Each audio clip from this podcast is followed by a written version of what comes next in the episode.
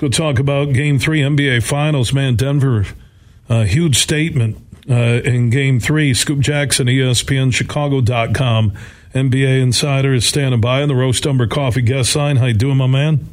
I'm good, my man. Let me ask you a question real quick. Uh, when you say you were talking about Michigan State's home schedule, uh, I think that you said 2023 was god awful and 2024 was good. Uh, were you saying god awful because of the team or because they were games that you felt Michigan State was going to lose? What, what, was your? No, I, I said for you, it was 2024 when this is when USC and UCLA come to the Big Ten. I said their home their home games uh, look like Louisiana, Florida Atlantic, Illinois, Indiana, Purdue, Rutgers, and Ohio State. I meant from a wow factor. If you're a season ticket holder, okay. it's like gotcha, ugly. Gotcha. Okay.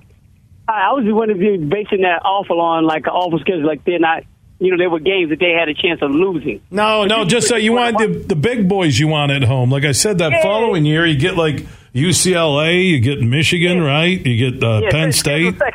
Schedule gets real sexy the next year. That's what I was wondering what the god awful was about. So, okay. Yeah, I, I do. I, I, say a lot of things before I think. I do that for a living, Scoop. It's worked for 32 years. Hey, man, keep keep doing it. If, broke, if it ain't broke and the check don't bounce, keep doing it. Hey, speaking of bouncing, how about uh, Jokic uh, records the first 30, 20, 10 plus game, triple double uh, in finals history? And I'm talking a 30, 20, 10 triple double. Man. Yeah, it was. Uh, he's been putting on master classes, man. It's been amazing to watch. Um, you know, I feel I feel kind of feel bad for Bam you know, because if you really break it down, and people have used the word, you know, undersized, but it's it's undersized in both cases. It's, it's height and weight, and you know, strength and all this that and the other. Because you're talking about Bam's giving up what two inches and thirty pounds to this guy. So I don't want to say it's easy work, but it's you know, I'm he's doing what he's supposed to be doing. He's a two-time MVP, and you know, people question that to a certain degree, and now he's doing it on a higher stage, and he's doing what he's supposed to do. And nothing against Bam because he's a great defensive ball player, but Jokic is just putting, you know, he's, he's putting in that work, man, and it it is impressive. Yeah, and, and you know, we get these games where we're like, you know, like the opener in, in the finals, where ah, you know, Miami can't hang, the Cinderella story's over, and then they've always delivered the game that nobody expects, and that's why you know, looking at the series right now, uh, it's not over because we don't know what Miami team we're going to get in game four. Right, that's the thing. And you would think playing at home, you know, especially what they've gone through in the playoffs before. But then again, this has been a Jekyll and Hyde team from the beginning. But you would expect just the way you think things would play themselves out that they would, they would, they would shoot at least forty percent at home in a game at home, and they wouldn't get out rebounded like the way they got twenty five you can't in the NBA Finals. You can't play your first home game and get out rebounded by 25 rebounds. That's insane. And you know, like you said, throughout the playoffs, they've been this team who has continued to bounce back. And like we said before last week, we talked about the frustration that they can have because sometimes they show up and sometimes they don't. But these aren't the same teams that they were playing in the playoffs. This is a whole different beast they're going up against.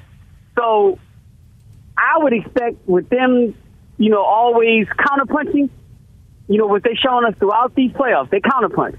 You know, they, they got a lead on Boston, and Boston, you know, hit them back. And what did they do in game seven? They counterpunched. The Knicks hit them. They counterpunched. Milwaukee, you know, uh, great game against Milwaukee. Giannis goes down. They don't even give Milwaukee a chance to give them a hard punch. But now, nothing against the teams that they played leading up here this Denver team is a different beast, man. You know, so uh, you would think once again you get the home court advantage back in your favor, and you go and do what they did last night at home. I don't, I don't know how much more counterpunching they have. I guess what I'm saying, but I don't know how much counterpunching they have. We can't, we can't base it on last night because if we base it on last night, the series is over. They have to find another gear, and I, I don't know where it's going to come from against this Denver team. It really is about when they go nuts. Like uh, I think it was game two where they hit 18 threes or something like that in second half. They, that's it. They're they're a team to me that it's two ways. Butler can take over for a quarter and go drop 15 to 20, or they just go nuts from three point range and they they storm back or pull away. That that's that's the Heat's game, and that's why even though they got B one hundred oh nine ninety four, I'm still not writing them off, and they're down two one in the series yeah. after losing at home. Right, but once again, are, are you not writing them off because of what you've seen recently throughout this playoff run? Is that what you're basing it yeah, on? Yeah, because every time I want to say, okay, they're done, the Magic's ended, uh, Boston's going to roar back, win Game Seven, boom, they go to Boston and uh, just dominate uh, the Celtics. So we'll see. I, I think based on the Butler mentality that they'll know this Game Four is a series. Okay, but don't you still think though that the teams that they played in the Eastern Conference to get to the finals, that none of them are as good as this Denver team? hey, Denver's defense in in their two wins has been as good as any defensive start to finish games I've seen in the NBA this year. It's been really solid. It has been solid. So you give them the solid defense, a defense that they have not faced in the Eastern Conference, getting to these finals, and you're giving them a one-two punch that they have that, that is playing at a level that they haven't even played before, and one that definitely, definitely that Miami hasn't seen. So I hear what you're saying about giving one two punch, but if you're basing it on what we saw with them getting here, I, I'm not saying it's not going to happen, but I don't know if you're almost like lying to yourself, trying to make yourself believe that this team is equivalent to teams that they've seen before. So you're basing their past history, their current past history, on what they can do now. I think this is a whole different team. I think this is a whole different team they're facing, and I don't know if that counterpunch is going to work with this team as it has in the past and the teams that they played to get to this point. This is different, man. They get 50 from Adebayo and uh, Butler, and, and they're saying, hey, we'll give you those points, but uh, nobody else is in double figures except for Martin. I agree with you. I think Denver's at another level. That's why I thought, based on game one, they might go sweep this series. Right. Surprised they lost one at home. Otherwise, this thing is sitting 3 0, and Denver's looking to get a ring on Friday night. So we'll see. Still a lot of basketball left in Miami. Again, we wrote them off against inferior teams. Denver is by far the best team in the NBA. Scoop Jackson, ESPN Chicago.com, NBA Insider joining us. Uh, before I let you go, I want to get your thoughts on Chris Paul and all these stories about a market for him. And, you know, I'm watching Paul thinking, okay, is he still going to be a top shelf guy? Uh, LA teams are at the top of the list, Lakers and or Clippers. Suns still gauging uh, their interest and other teams' interest. What do you think about Paul? Is he, is he still the man for a top tier NBA team to help them win a title because he didn't do it. He didn't get it done in Phoenix. Well, I'll put it to you this way, and I'll be very honest with you. Um, it it depends on what team, what the team is looking to do, and if you just you said top team trying to win the championship, I think he is a, I think he's still a top level guy, but and if we're going, we just talked about going with history if history stays consistent, he's going to be a top level guy until some point in the playoff and the injury is going to occur. I think maybe six out of the last seven years he's been injured in the playoff. So at some point, you're going to have to deal with the fact that he might go down. That has nothing to give, do with his ability, but over the last six or seven seasons, that has been a constant. And once again, it's availability if you're basing on this cat who still is a elite level point guard to get you to get you a championship, you're taking a risk because of the nature of how he's over the last years has always been injured at some point in the playoffs, and that's derailed a lot of teams' playoff runs. And that's just being real talk. So he's not getting any younger, and each each injury has been different. You know what I'm saying? It hasn't been the same thing that's reoccurred. It's always been something different. And I would hate for whether it be the Lakers to bank on him or Phoenix to bank on him or, you know, I can't see him going back to the Clippers.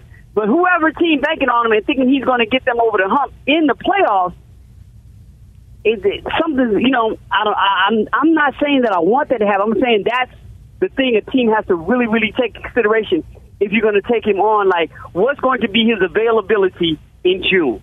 What's going to be his availability in late May? Dude, I didn't see it at the end in Phoenix, and I, I don't see it happening with another team, but he has name power, and everybody uh, needs a guard. Speaking of guards, uh, Kyrie, a report Mavs want to re sign him. I think they want to try and figure out a way if he can get along with Luka. And then that story that Kyrie was talking about LeBron going from the Lakers to the Mavs.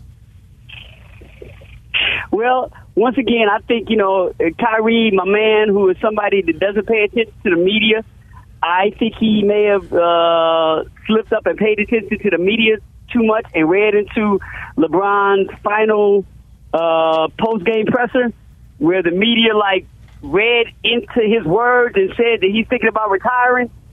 So Kyrie read into that and heard us talking about it. Said, "Well, maybe I can stop him from thinking that way. Maybe he's just tired of L.A."